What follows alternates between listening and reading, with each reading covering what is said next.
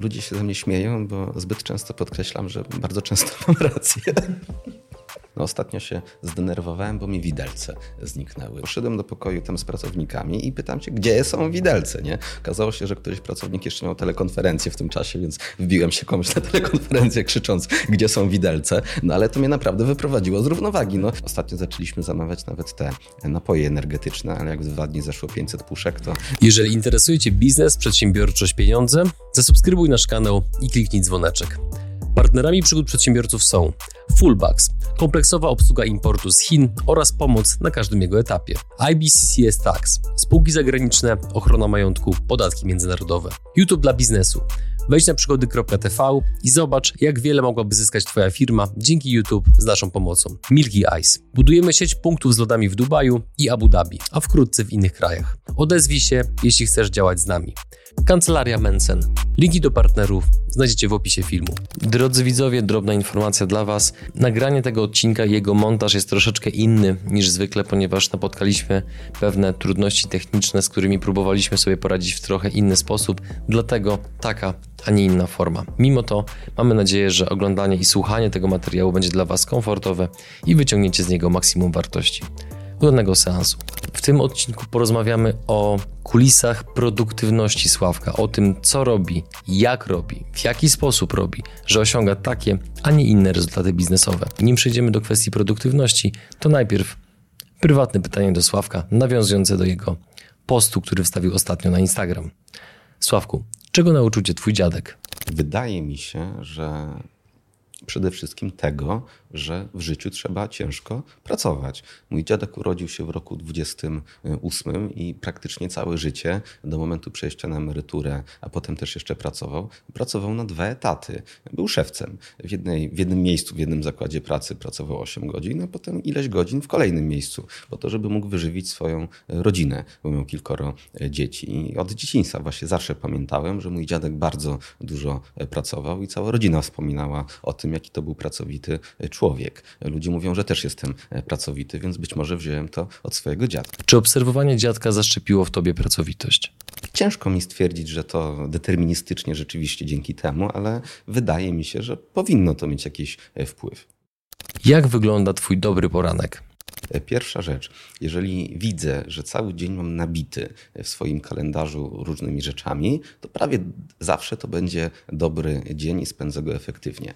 Bardzo rzadko, na szczęście bardzo rzadko, zdarza się, że wstaję, a mój kalendarz jest prawie że pusty. Wynika to z tego, że miałem jakąś, jakiś wyjazd na przykład zaplanowany, który został odwołany lub który coś się zmienił, albo jakieś długie spotkanie, które z jakiegokolwiek powodu wypadło. Jeżeli rano widzę duże luki w swoim kalendarzu, to już wiem, że zmarnuję trochę czasu, bo ten czas powinien być poświęcony na jakąś zaplanowaną pracę, a wcale nie jest. I wtedy mam obawy, że spędzę dzień e, nieproduktywnie. Natomiast odnośnie poranka, no to są dwie rzeczy. Jeżeli budzę się rano i mam ból głowy, e, albo jestem bardzo zmęczony, bo na przykład wieczorem za długo siedziałem z kolegami, e, ewentualnie nie wyspałem się z jakiegokolwiek innego powodu, bo w środku nocy wracałem z drugiego końca Polski, to wiem, że pierwsze kilka godzin raczej nie będę mistrzem świata w tym czasie. Natomiast jeżeli jestem wyspany, to, to, to, już wiem, że będzie dobrze. Jeżeli mam jakieś bardzo ważne rzeczy, to znaczy wiem, że danego dnia muszę się wykazać większą dynamiką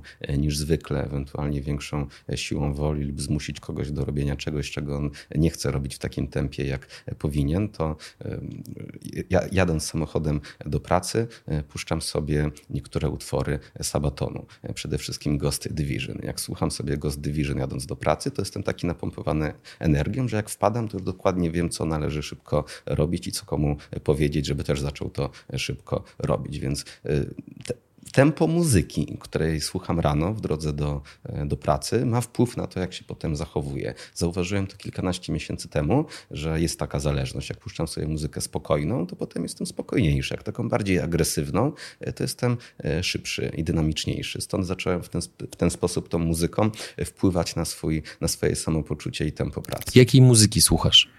Nie wiem, ja nie jestem specem od muzyki, tak? Natomiast jak wpisuję sobie do, do YouTube'a y, whisky jazz, y, to idą właśnie takie bardzo spokojne, przyjemne rzeczy. Jak wieczorem czasem siedzę z piwem i z cygarem, to lubię to sobie wtedy puścić, to mnie bardzo wycisza. Ale rano to jest morderstwo. To tylko na wieczór, rano trzeba słuchać czegoś dynamicznego. Co u ciebie warunkuje dobry sen? Nie wiem. Nie mam tego jeszcze przemyślanego, nie potrafię ci powiedzieć. Jak spędzasz czas z kolegami? To zależy. No jeżeli to jest czas wieczorem, to na ogół siedzimy i pijemy piwo w tym czy innym miejscu. Co robisz rano?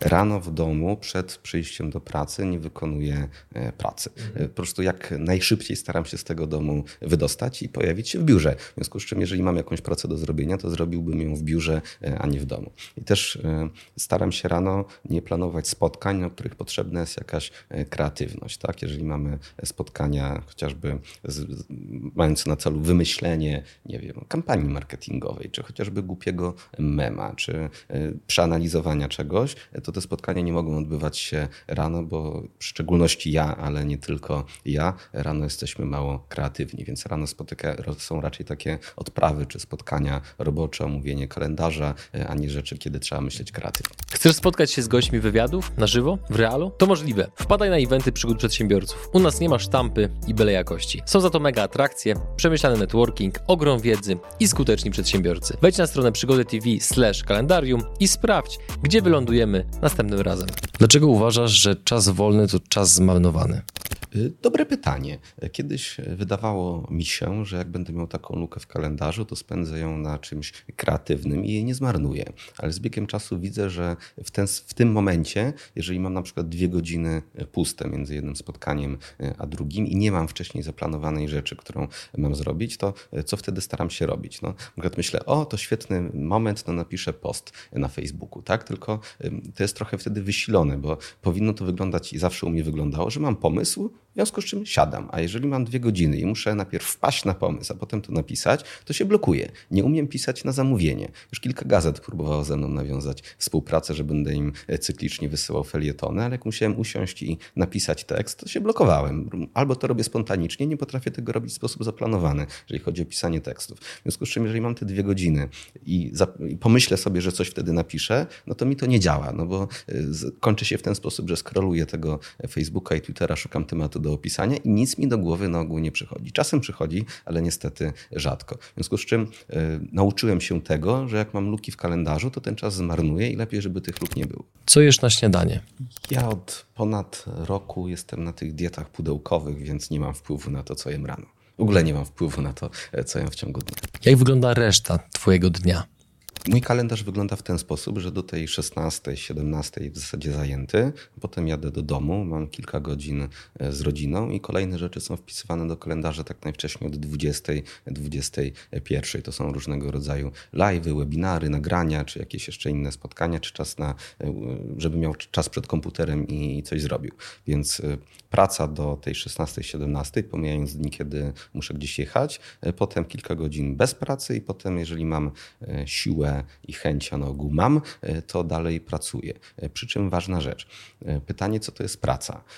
Przykład według mnie, jeżeli się czyta książki, które zwiększają poziom naszej pracy, to to również jest praca. To często mówię menedżerom. Oni mówią, że nie mamy czasu czytać książek, bo pracujemy. Nie, to książki są elementem waszej pracy. Jest taka słynna, być może już ją mówiłem, metafora o tym, o tym, o tym y, chyba dzbanie, tak, szklanym, że jak włożymy tam najpierw duże kamienie, to zmieszczą się potem średnie kamienie, potem żwir, potem jeszcze możemy to zasypać piaskiem, a na końcu jeszcze je wlejemy tam piwo i ono też się tam zmieści. Ale jak zaczniemy od tego piasku, to już na nic innego nie będzie miejsca, zwłaszcza na te kamienie, które powinny być najważniejszą rzeczą. I uważam, że dla każdego przedsiębiorcy czy menedżera czytanie książek jest jedną z najważniejszych rzeczy, jakie powinien robić. To jest element jego e, pracy. Jak któryś menedżer jest szczególnie oporny, to mówię mu, że to wręcz w godzinach pracy, w biurze, przy swoim biurku w takim razie powinien czytać tą książkę, jeżeli nie jest w stanie zabrać się do tego wieczorem, bo to jest jedna z najważniejszych rzeczy, jakie musi robić w swojej pracy. W związku z czym nawet jak nie mam konkretnie nic do zrobienia, to wtedy biorę jakąś książkę, oczywiście nie jakąś powieść czy, czy poezję, jakąś książkę o biznesie i ją czytam. I bardzo to mi pomaga. Jakie książki czytasz, aby zwiększyć swoją produktywność?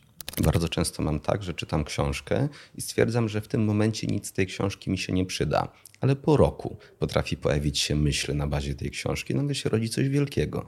Czasem zdarza mi się połączyć jeden wątek z książki, którą niedawno przeczytałem, z książką, którą czytałem dwa lata temu i powstaje bardzo fajna myśl, z której jestem dumny. W związku z czym to nie jest tak, że przeczytam książkę, nagle będę mądry, wszystko będę wiedział i tu i teraz wprowadzę jakieś poprawki do swojej firmy. To jest pewien element, nad, proces myślowy, nad którym nie mamy kontroli. My karmimy swój mózg, a ten mózg po jakimś czasie będzie wypluwał różne rzeczy. Jak się buduje firmę, o czym poprzednio rozmawialiśmy, bardzo ważne, według mnie kluczowe, fundamentalne jest zbudowanie dobrej kultury organizacyjnej. I z tych książek wszystkich to wybija. Jeżeli ktoś czyta o tym w pierwszej, drugiej, czwartej, piątej książce i każda książka mówi mu to samo na ten temat, no to zaczyna to w coraz bardziej wierzyć. To staje się dla niego coraz bardziej e, oczywiste. To często jest tak, że w tych książkach piszą, że tak długo musisz swoim pracownikom mówić jakiejś rzeczy, aż śniejesz, aż ci się nie będzie chciało tego mówić. I oni w tym momencie sami zaczynają to mówić swoim pracownikom, bo ten e, proces niestety idzie z góry do dołu. Więc jeżeli proszę kogoś, żeby czytał książkę, to trochę się, trochę deleguje e, ten obowiązek mówienia komuś, jak to powinno wyglądać na autora książki. Czyli oszczędzam też swój czas, bo autor książki teraz przez kolejne kilka godzin będzie tłukł temu menedżerowi to e, do głowy. Więc jestem całkowicie przekonany, że czytanie książek jest kluczowe. Co więcej, jak przeczytało się już tych książek dosyć dużo, e, to widać pewne wzorce. Na przykład to, że autorzy tych książek, czyli biznesmeni, którzy zbudowali duże firmy, też czytają te książki, bo o tym piszą, że to jest bardzo ważne, żeby czytać książki. Co więcej, powołują się na te same książki, które e, ty czytasz, co pokazuje, że jesteś na dobrym e, tropie, czytasz to, co czytali ludzie, którzy potem dzięki temu osiągnęli jakiś sukces. Jaką masz rutynę czytania książek i sposób na przyswajanie wiedzy z nich? E, czytam głównie wieczorami. Rano nie czytam. W ciągu dnia prawie nigdy nie mam czasu, chyba że jadę samochodem, bo ostatnio zacząłem jeździć z kierowcą, więc też mam czas na czytanie w trakcie e, jazdy, ale tak to co do zasady czytam wieczorami. To znaczy, jak już nie mam nic do zrobienia, zaczynam czytać książkę i czytam tak długo, jak długo mam siłę, energię e, i rozsądek, bo czasem rozsądek każe się położyć, bo wiem, że muszę kolejnego dnia rano wstać, a książka jest bardzo interesująca, więc czasem jeszcze mam siłę, ale wiem, że niestety e, muszę przestać ją czytać. Natomiast najlepsza, są dwie metody e, lepszego zapamiętywania to, co się przeczytało. E, pierwsza to robienie sobie notatek z książki po jej przeczytaniu. Notatki mogą mieć najróżniejsze formy. Czasem niektórzy sobie, to myślę, że nie ma najlepszej metody, niektórzy piszą w książce, zostawiają fiszki, inni sobie na jakiejś kartce papieru notują. Ja na przykład robię zdjęcia telefonem e, stron, które według mnie są wartościowe i mam wtedy je w pamięci.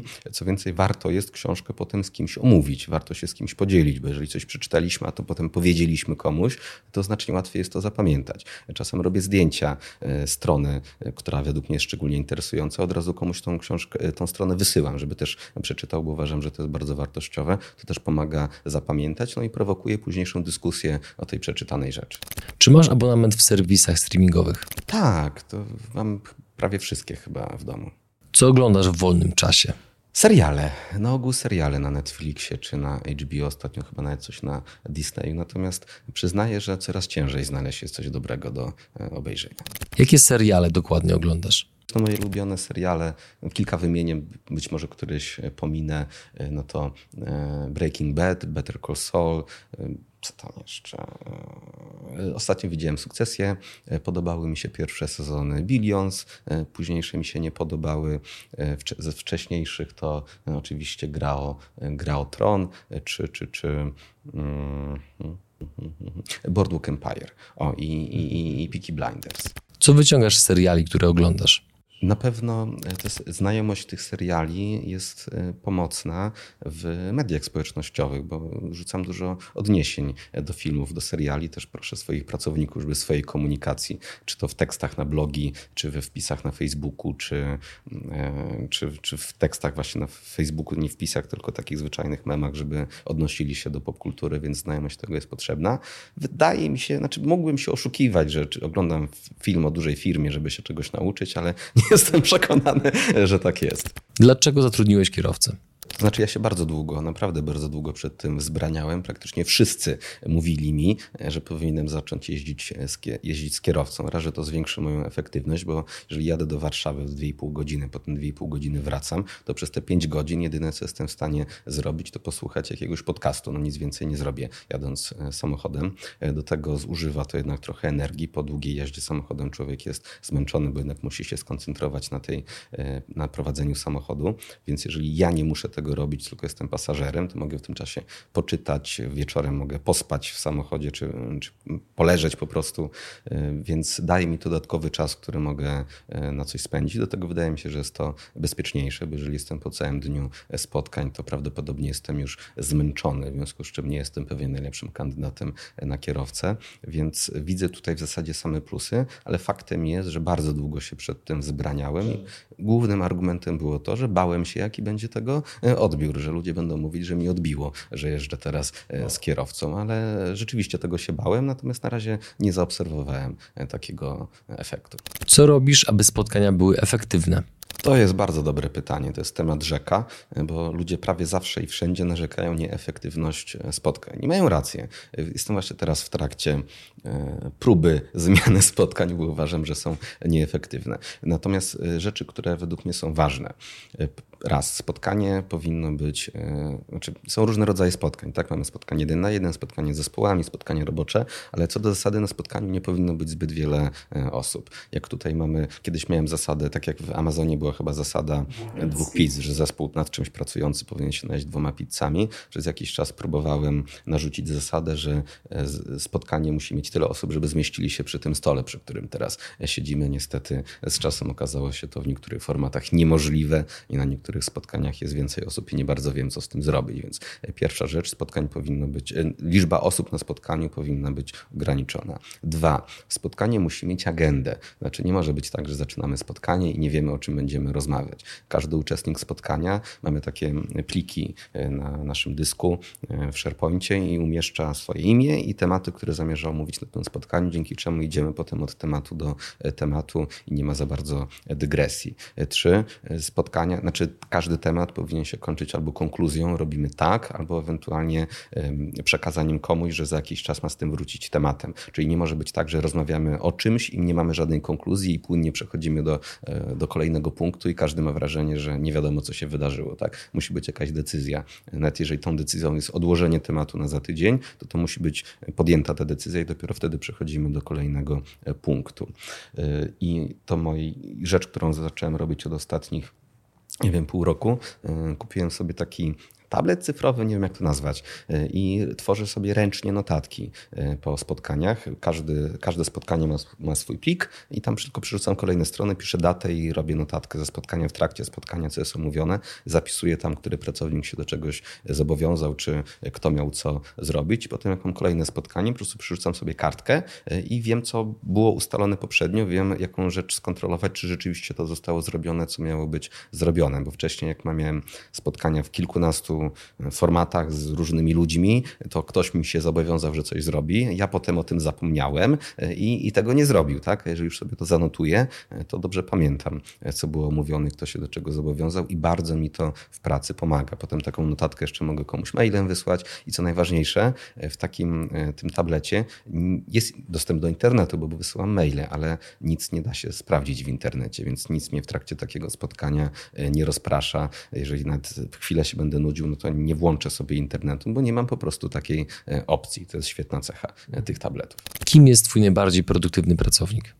O, e, nie mam przemyślanej odpowiedzi na to pytanie, więc wolałbym spontanicznie nie odpowiadać, bo potem jeszcze kilka osób poczuje się urażonych, że ich nie wymienił. Jak wygląda Twoja rutyna tygodnia? To też jest ważne, tak jak mówiłem, że, e, że nie wszystkie spotkania powinny się odbyć rano, bo człowiek jeszcze jest zaspany i na rzeczy kreatywne jest lepszy czas e, później. E, podobnie zauważyłem po sobie i chyba nie tylko po sobie, że poszczególne rodzaje spotkań powinny być w inne dni tygodnia, że ludzie w tydzień zanim jak wejdą, to mają trochę inne nastawienie niż pod koniec e, tygodnia. Mamy spotkania, które specjalnie są w poniedziałek, dlatego że uważamy, że poniedziałek jest najlepszym dniem na tego rodzaju e, spotkania. Są rzeczy, które są specjalnie w piątek, dlatego że ludzie mają inny nastrój w piątek. Czym są te rzeczy? Z rzeczy zupełnie oczywistych. Y, piątek kończę piwem o godzinie tam 15 ze swoimi współpracownikami. Wiadomo, że to piwo musi być w piątek, a nie w poniedziałek na przykład. Tak? Albo spotkanie y, moich menedżerów ze mną zawsze jest w poniedziałek, żebyśmy sobie zaplanowali, co będzie w danym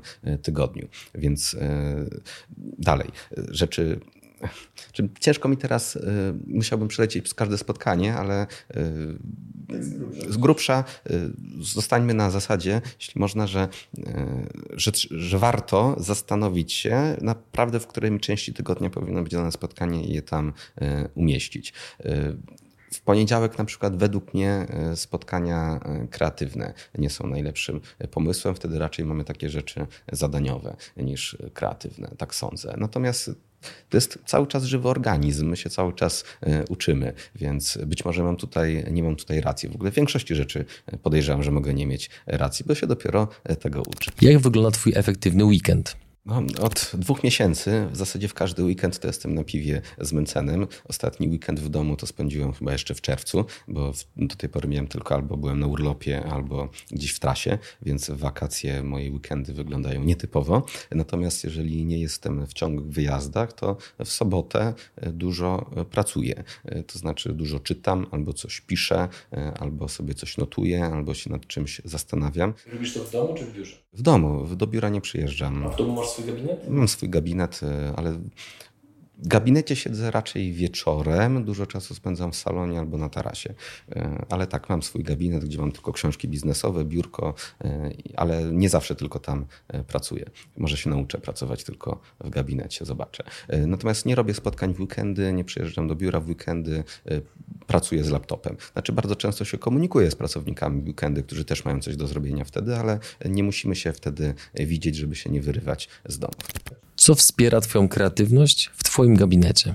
Mam bardzo fajny, taki duży fotel obok biurka. Znaczy mam e, biurko, fotel i taki jeszcze jeden duży e, fotel, w którym mi się dobrze e, siedzi. Natomiast nie wiem, czy mocno to zwiększa moją produktywność. Jak dbasz o zdrowie i aktywność fizyczną? Jeżeli chodzi o pilnowanie zdrowia, to niestety nie. Tu jeszcze cały czas od naszej ostatniej rozmowy nic się nie zmieniło. Dalej jeszcze jestem młody i nieśmiertelny, ale pytaj, kiedyś może zmienię tutaj nastawienie. Natomiast ze sportów to w zasadzie zostało mi, zostało mi już tylko e, bieganie e, i staram się wieczorami biegać. Wieczorami dlatego, że tylko wieczorem mam czas. Niektórzy wiem, że biegają rano i ma to dla nich dobry wpływ, bo się lepiej ładują i mają więcej energii rano, natomiast ja jestem bardziej e, sową niż tym wróblem. Tak i nie jestem w stanie wstawać rano, jeżeli nie muszę, więc żeby biegać nie muszę wstawać rano i biegam wieczorami, często nawet po północy potrafię, potrafiłem nawet, nie wiem, kiedyś stałem w korku 5 godzin wracając z Warszawy w styczniu. Korek był dlatego, bo autostrady zamknął, zamknął śnieg, bo było tyle śniegu, nie dało się jechać autostradą. Wróciłem po całym dniu z Warszawy o północy do Torunia i jeszcze poszedłem biegać w tym śniegu prawie że po kolana, bo musiałem się wyładować. Taki, taki zły byłem na to, że cały tyle czasu zmarnowałem w tym korku, więc bardzo lubię biegać wieczorami. Niektórym to przeszkadza, bo mówią, że po bieganiu mają więcej energii, potem nie mogą spać. Mi to akurat pasuje, bo wtedy jeszcze mogę trochę poczytać albo popracować po takim e, bieganiu. Poza tym bieganie jest bardzo dobre, bo na jakiś czas, zależy ile kto biega, pół godziny, godzinę czy dłużej, wyłączamy się całkowicie ze świata. E, często mówię, że coś przebiegałem i już wiem, co należy zrobić, bo podczas biegania po prostu myślę.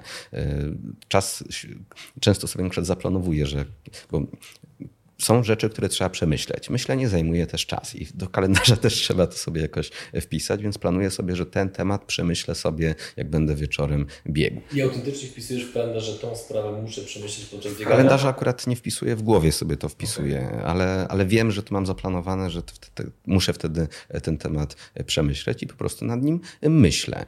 I wydaje mi się, że zresztą nie tylko mi, że żeby dobrze coś przemyśleć, żeby wpaść na fajny pomysł, to trzeba mieć taki trochę dłuższy czas czas, kiedy w sposób nieprzerywany przez nikogo jesteśmy w stanie myśleć. Bo jak mamy na coś dwie minuty albo za chwilę ktoś nam przerywa, no to nie jesteśmy w stanie długo i spokojnie myśleć. Już dawno temu zauważyłem, że na najlepsze pomysły wpadałem albo kiedy wiele godzin prowadziłem samochód, albo kiedy bardzo długo biegałem. Wtedy najlepsze rzeczy mi przychodziły e, do głowy i staram się to e, kontynuować. Też e, przekazuję to menedżerom, że muszą sobie organizować dłuższe momenty, kiedy poświęcą na myślenie, bo bez tego się nic fajnego nie wymyśli. Jak często masz rację? Właśnie ludzie się ze mnie śmieją, bo zbyt często podkreślam, że bardzo często mam rację. No ale empirycznie widzę, że mam. To co mam z tym zrobić? Jak wyznaczasz cele? Znaczy w firmie stawiamy sobie cele takie raz na kwartał i staramy się je potem zrealizować, stawianie celi takich. Czy pytanie właśnie o cel. Mamy oczywiście jakieś takie cele bardzo długoterminowe, te, te, te bugi, które Collins e, zaleca. To chciałbym być e, największą polską firmą doradczą e, w Polsce i mam nadzieję, że kiedyś ten cel zrealizuję, a takie krótkoterminowe cele raczej są na kwartał. Natomiast nie mam teraz dokładnie przemyślanej odpowiedzi na Twoje pytanie, jakie priorytetyzować nie chciałbym tutaj szyć e, czegoś. Jakim propozycjom zawsze odmawiasz? Wiele propozycji do mnie w ogóle nie trafia, bo mm, staram się odciąć jak najbardziej od świata zewnętrznego, żeby mieć czas na pracę. W związku z czym moi pracownicy wiedzą już, jakich propozycji do mnie w ogóle e, nie przekazywać. E, kiedyś dużo osób e, miało najróżniejsze, dziwne, mniej lub bardziej propozycje biznesowe, propozycje jakieś inwestycyjne, tego rodzaju rzeczy. To staram się, znaczy już do mnie teraz nie trafiają, ale kiedy do mnie trafiały, to je odrzucam wrzucaliśmy, e, zawsze odmawiałem e, propozycji, że e, jak one były skonstruowane, że na przykład jakiś, nie wiem, kurs będzie, zrobimy jakiś kurs, który ktoś potem będzie sprzedawał, tak? albo jakiś produkt zrobimy, który będziemy reklamowali moją twarzą, ale ktoś innego będzie wykonywał i swoimi metodami sprzedawał. Staram się samodzielnie sprzedawać swoje towary i usługi i nie wypuszczać tego na zewnątrz, no bo jeżeli ktoś będzie sprzedawał mój produkt, to on będzie sprzedawał go w swój sposób, który może mi się bardzo nie podobać. I wiele takich propozycji, często bardzo intratnych, e, po prostu e, odrzucały. Zresztą to jest ciekawy wątek. E, nie wiem, czy potem masz go zaplanowane, że te, te rzeczy w ogóle do mnie nie trafiają. Starałem się odciąć, coraz bardziej to się odcinam i coraz bardziej mi się to podoba od świata zewnętrznego. To już dwa lata temu przestałem używać telefonu praktycznie, a od kilku miesięcy przestałem używać też maila. I bardzo sobie to chwalę, bo te liczba bodźców, które do mnie E, trafiają, znacząco e, spada. E, jak ludzie nie mogą się ze mną skontaktować, to muszą kontaktować się z moimi ludźmi. Wtedy mamy takie kilka filtrów, więc niepotrzebne rzeczy nie zawracają mi głowy. I bardzo sobie to cenię. Czy odpisujesz osobiście na wiadomości?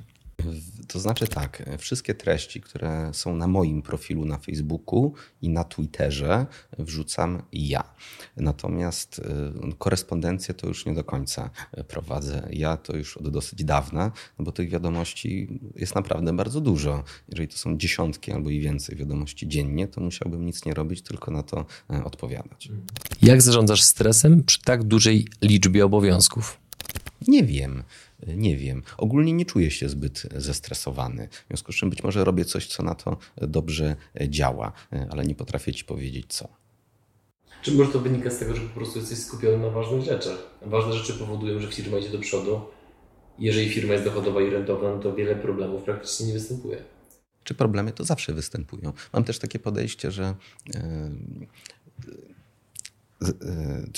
twierdzę i mówię wiele razy, że należy starać się zająć rzeczami, którymi można się zająć, zmienić rzeczy, które można zmienić, pogodzić się z rzeczami, których nie można zmienić i umieć odróżnić jedno od drugiego. Jeżeli jest nawet bardzo duży problem, z którym się nic nie da zrobić, no to po co się nim martwić? To już jest i nic z tym nie zrobimy. Martwić się należy rzeczami, które od nas zależą, jeżeli nie wiemy, jaką decyzję podjąć. Jeżeli jest jakiś problem, którym możemy przezwyciężyć jakkolwiek, to tak, to tym się można martwić, ale po co się martwić czymś, o co od nas zupełnie nie zależy?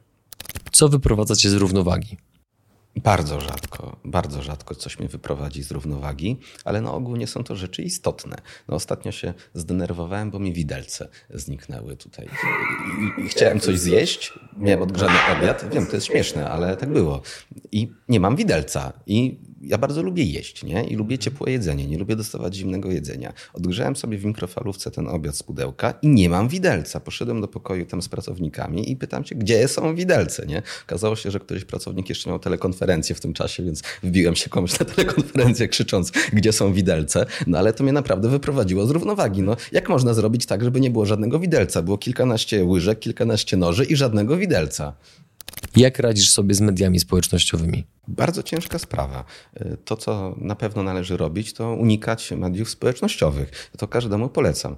Uważam, że one są bardzo szkodliwe i, i ryją nam beret, zwłaszcza dzieciom. Zwłaszcza dzieciom. Dzieci nie należy dopuszczać do mediów społecznościowych. Jak, ja muszę być aktywny na mediach społecznościowych, bo to jest element mojej pracy, ale często, często serio czuję się jak dealer narkotyków, który sprzedaje ludziom szkodliwe rzeczy przez to, że angażuje ich w te media społecznościowe. Na swoim telefonie nie mam TikToka, mimo że mam konto na TikToku, bo wiem, że TikTok bardzo e, źle działa na głowę i w ogóle tego dziadostwa nie mam.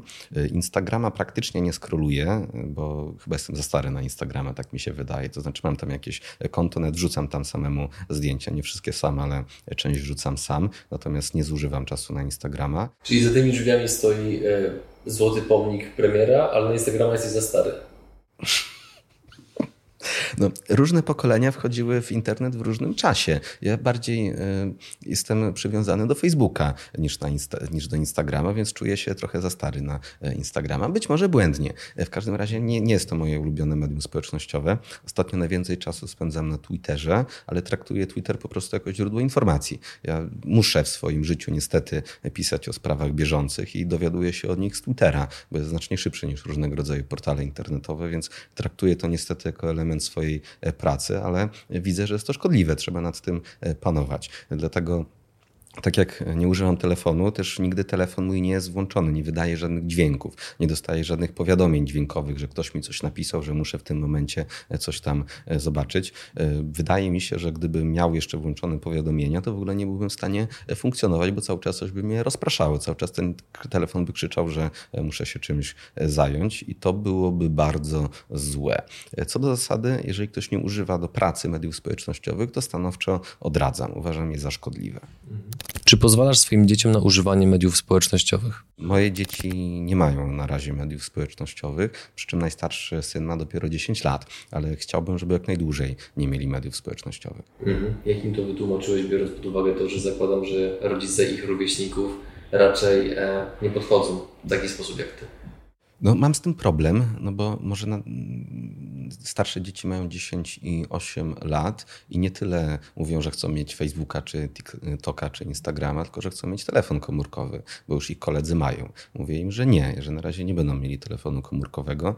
Y, nie staram się na, na razie za bardzo im tłumaczyć czemu, bo wydaje mi się, żeby nie zrozumieli, ale wiedzą, że na razie nie będą mieli telefonów komórkowych.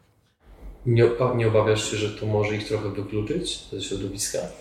E, wydaje mi się, że nie, ponieważ żyją ze swoimi kolegami, koleżankami, mają znajomych na, na osiedlu, więc nie, nie czują się wykluczeni z życia. Natomiast przekonany jestem, że media społecznościowe na dzieci mogą mieć gorszy wpływ niż e, alkohol czy papierosy. I jeżeli zakazujemy dzieciom spożywania alkoholu i papier, palenia papierosów, nawet jeżeli z tego powodu wykluczymy ich z jakichś grup e, towarzyskich, ograniczymy ich kontakty społeczne, to wydaje mi się, że dla ich zdrowia warto. Jakich aplikacji używacie w firmie, które z Twojej perspektywy zwiększają produktywność całego Waszego zespołu?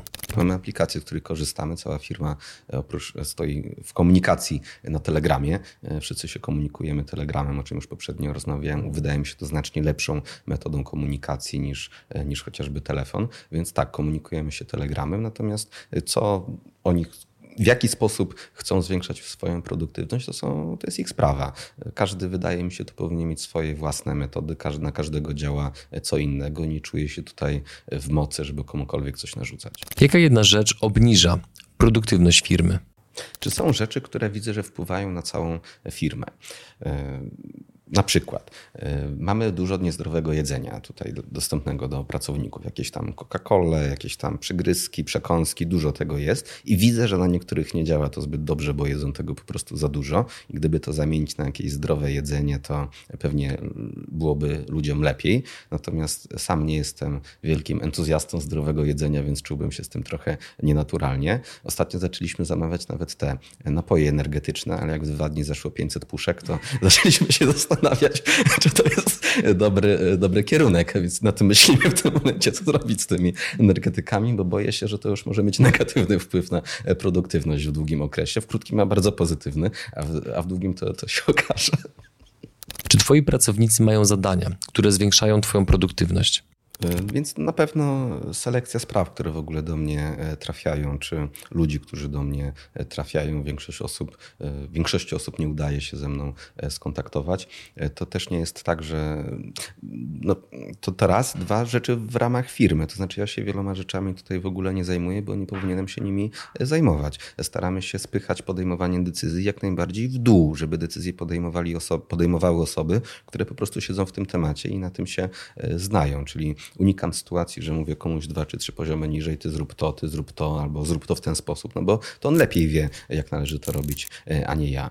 Stąd e, wydaje mi się, że dosyć mi pomaga, nie tylko mi, ale całej firmie, również tym e, osobom, że to oni podejmują większość decyzji, a nie ja. I nie jestem obarczany myśleniem o mnóstwie spraw, o których w tym momencie nie powinienem myśleć, dzięki czemu mogę myśleć o rzeczach najważniejszych, o strategii, o kulturze organizacyjnej, o rzeczach skalowalnych, typu, nie wiem, film na na YouTubie czy jakiś tekst na Facebooka. Czyli im rzecz jest bardziej skalowalna, to tym bardziej ja się powinienem tym zajmować. Im jest mniej skalowalna, tym bardziej ja się tym nie powinienem zajmować. Jakie warunki w otoczeniu muszą być spełnione, żebyś wszedł w pracę głęboką? To nie jest tak. W większości przypadków mój dzień nie wygląda w ten sposób, że ja siedzę przy komputerze i pracuję. Tak? Mój dzień to spotkania. Ja rozmawiam z ludźmi. Ja prawie nic, e, znaczy wieczorami sobie przy laptopie rzeczywiście czasem coś e, piszę, czy coś tam sobie liczę i sprawdzam. E, natomiast mój dzień w ciągu pracy nie polega na tym, że ja siedzę przy komputerze i pracuję, tak jak większość ludzi pracuje. Mój, moja praca to są spotkania, to jest mówienie do ludzi i ciężko mi powiedzieć, kiedy jestem tutaj bardziej wydajny, a kiedy mniej wydajny, bo nie mam tego jak zmierzyć. Mhm. To jak wyglądają te momenty, w których ty popychasz całą firmę do przodu, wyznaczasz kierunek, realizujesz wizję? Spotkania to jest w dużym stopniu obsługiwanie bieżących klientów, taka bieżąca działalność operacyjna. Nie, nie, nie.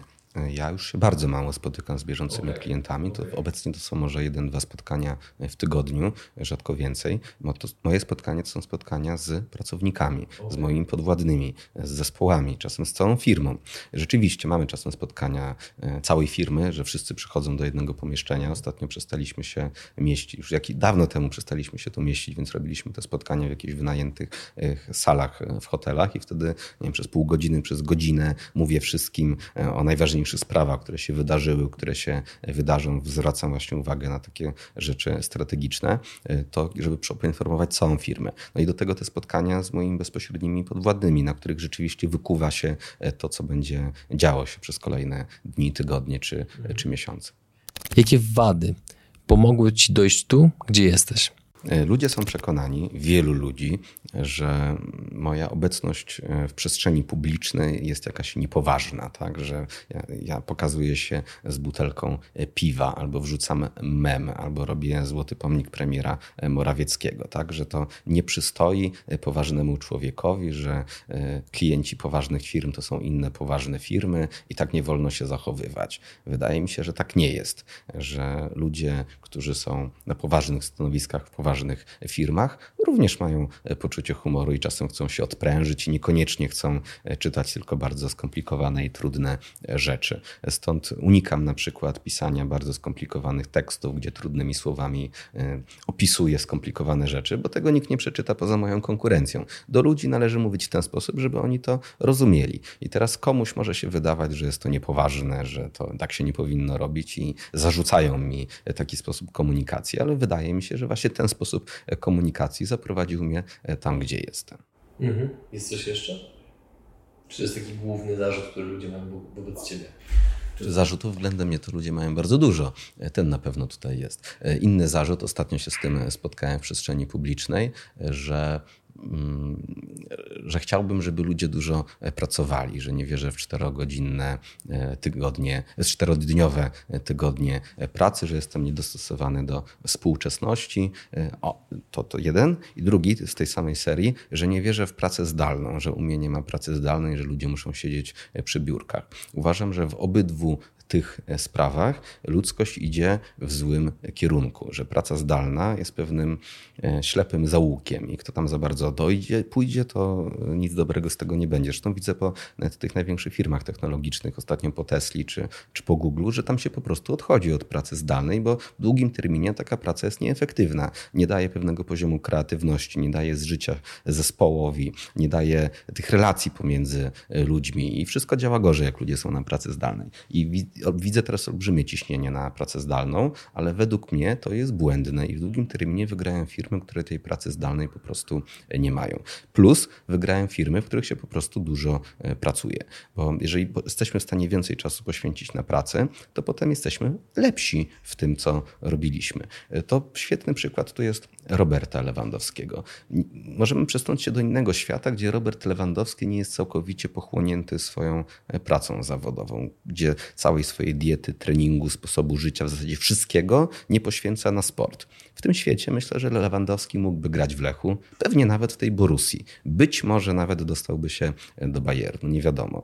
Ale on jest w Barcelonie po naprawdę oszałamiającej karierze, dlatego właśnie, że wszystko poświęcił swojej karierze zawodowej. Uważam, że każdy powinien być w swojej branży takim Robertem Lewandowskim. Jeżeli ktoś pracuje 10-11 godzin, po kilku latach będzie wiedział znacznie więcej, będzie miał znacznie większe doświadczenie niż ktoś, kto pracował w tym samym czasie 8 godzin. Będzie go po prostu przewyższał, tak jak Robert Lewandowski przewyższa innych napastników. Stąd ludzie, którzy mówią, ja mam fajną firmę, robimy fajne rzeczy, pracujemy 4 dni. Okej, okay. gdybyście pracowali 5 dni, pewnie jeszcze więcej fajnych rzeczy byście robili i nie doszlibyście tak daleko i doszlibyście dalej niż teraz doszliście. Więc e, tak, e, brak powagi, e, to, że trzeba dużo ciężko pracować i trzeba pracować na miejscu, a nie zdalnie. Za to wiele osób mnie krytykuje, ale uważam, że właśnie te rzeczy sprawiły, że mamy taką firmę, jaką mamy. Co robisz, kiedy nic ci się nie chce?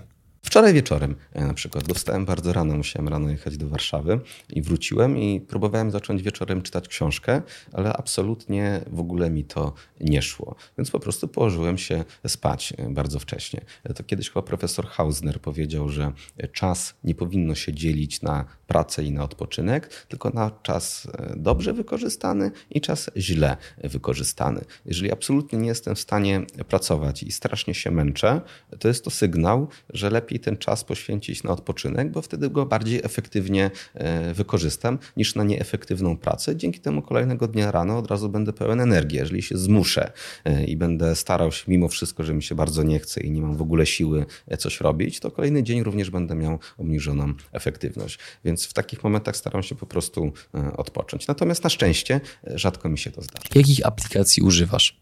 No, głównie Telegrama i kalendarza, kalendarza Google'a. W zasadzie nic więcej nie używam. Jakie książki czytałeś dotyczące produktywności?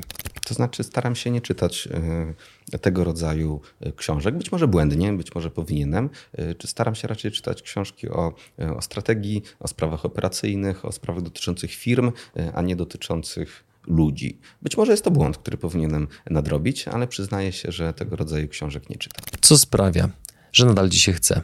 To jest właśnie ten problem, o którym rozmawialiśmy u Was w studiu. Mieliśmy debatę z Kubą Midelem i on wtedy właśnie mówił, że, że polscy przedsiębiorcy powinni nauczyć się tego, że jak już mają ten dom, ten samochód, jakąś tam firmę, to powinni zastopować i nie iść wyżej, bo to się nie opłaca, że trzeba być szalonym, żeby iść gdzieś tam bardzo wysoko, bo z tego są potem same e, problemy, same kłopoty. Lepiej zostać na tym swoim e, poziomie. Ja mu wtedy powiedziałem, że ja widzę to wręcz odwrotnie, że Polska potrzebuje tych Himalajistów, których chce się wejść na ten Mont Everest, nawet jeżeli jest to niebezpieczne i nawet jeżeli z tego e, spadną, bo to buduje prawdziwą gospodarkę. Ta wizja ich napędza. I bardzo ważna rzecz. Jak ktoś planuje założyć firmę, czy nawet pójść do pracy w jakiejś branży, to czemu on chce to zrobić? Są różne motywacje, lepsze lub gorsze.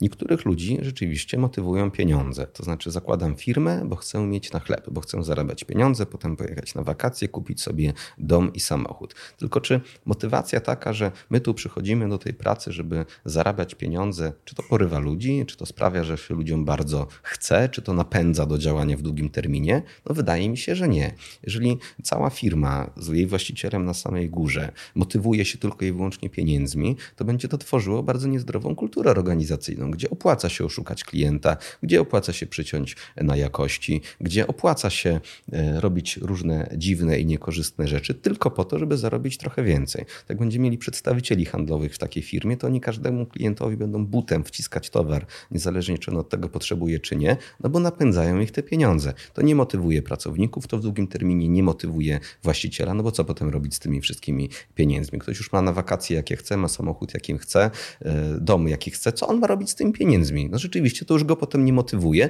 i przestaje się rozwijać. No bo po co? Po co mu te problemy związane z, kolejną, z kolejnymi, nie wiem, etapami w, stru w strukturze swojej firmy? Po co mu te większe wyzwania, jeżeli są z tego same stresy? Lepiej zostać na tym swoim poziomie. Do tego prowadzi motywacja oparta o pieniądze. Natomiast jeżeli motywuje nas jakaś wizja, że my chcemy zmienić świat, a jeżeli nie świat, to chociaż swój kraj albo chociaż swoje miasto, albo może tylko swoją branżę, żeby odejść od tej geografii, to jest cel, który porywa, który sprawia, że naprawdę się chce. Ja naprawdę autentycznie chciałbym, żeby w Polsce prowadziło się firmom jak najłatwiej działalność gospodarczą, żeby te firmy rosły, żeby się rozwijały, żeby polska gospodarka rosła, żeby nas potem było stać jak najsilniejszą armię, żeby nikt nas tu nie podbił, żebyśmy stali się z czasem jakimś regionalnym mocarstwem. Bardzo chciałbym, żeby tak było, ale żeby to nastąpiło, to najpierw musimy mieć silną gospodarkę. A żeby mieć silną gospodarkę, to polskim przedsiębiorcom musi jak najłatwiej prowadzić tu firmę. I to jest cel, który mnie po prostu napędza. Z każdym dniem, czy swojej działalności e, politycznej, czy firmowej, napędza mnie to, żeby się jak najłatwiej ludziom w Polsce prowadziło działalność gospodarczą. Mówię cały czas o tym swoim e, pracownikom, którzy potem to mówią swoim pracownikom. Wszyscy wiedzą, że to jest naszym celem. Jak trzeba podjąć jakieś decyzje, to podejmujemy te decyzje w tym kontekście, czy to pomaga prowadzeniu działalności gospodarczej w Polsce, czy też nie. Czy to napędza potem naszą gospodarkę, czy też nie. I to jest cel, to jest wizja, dla którego chce się rano wstawać, dla którego chce się ponosić bardzo duże, e, duży wysiłek i dla którego chce się robić to z roku na rok coraz bardziej, bo ta wizja porywa. To widzą kontrahenci, to widzą klienci, to widzą pracownicy i to sprawia, że temu przedsiębiorcy naprawdę się chce. I to jest znacznie lepszy sposób motywacji niż jakieś tam pieniądze. Drodzy widzowie, słuchacze, tutaj stawiamy kropkę. Dziękujemy Wam za Wasz czas i do zobaczenia w kolejnym odcinku. Cześć.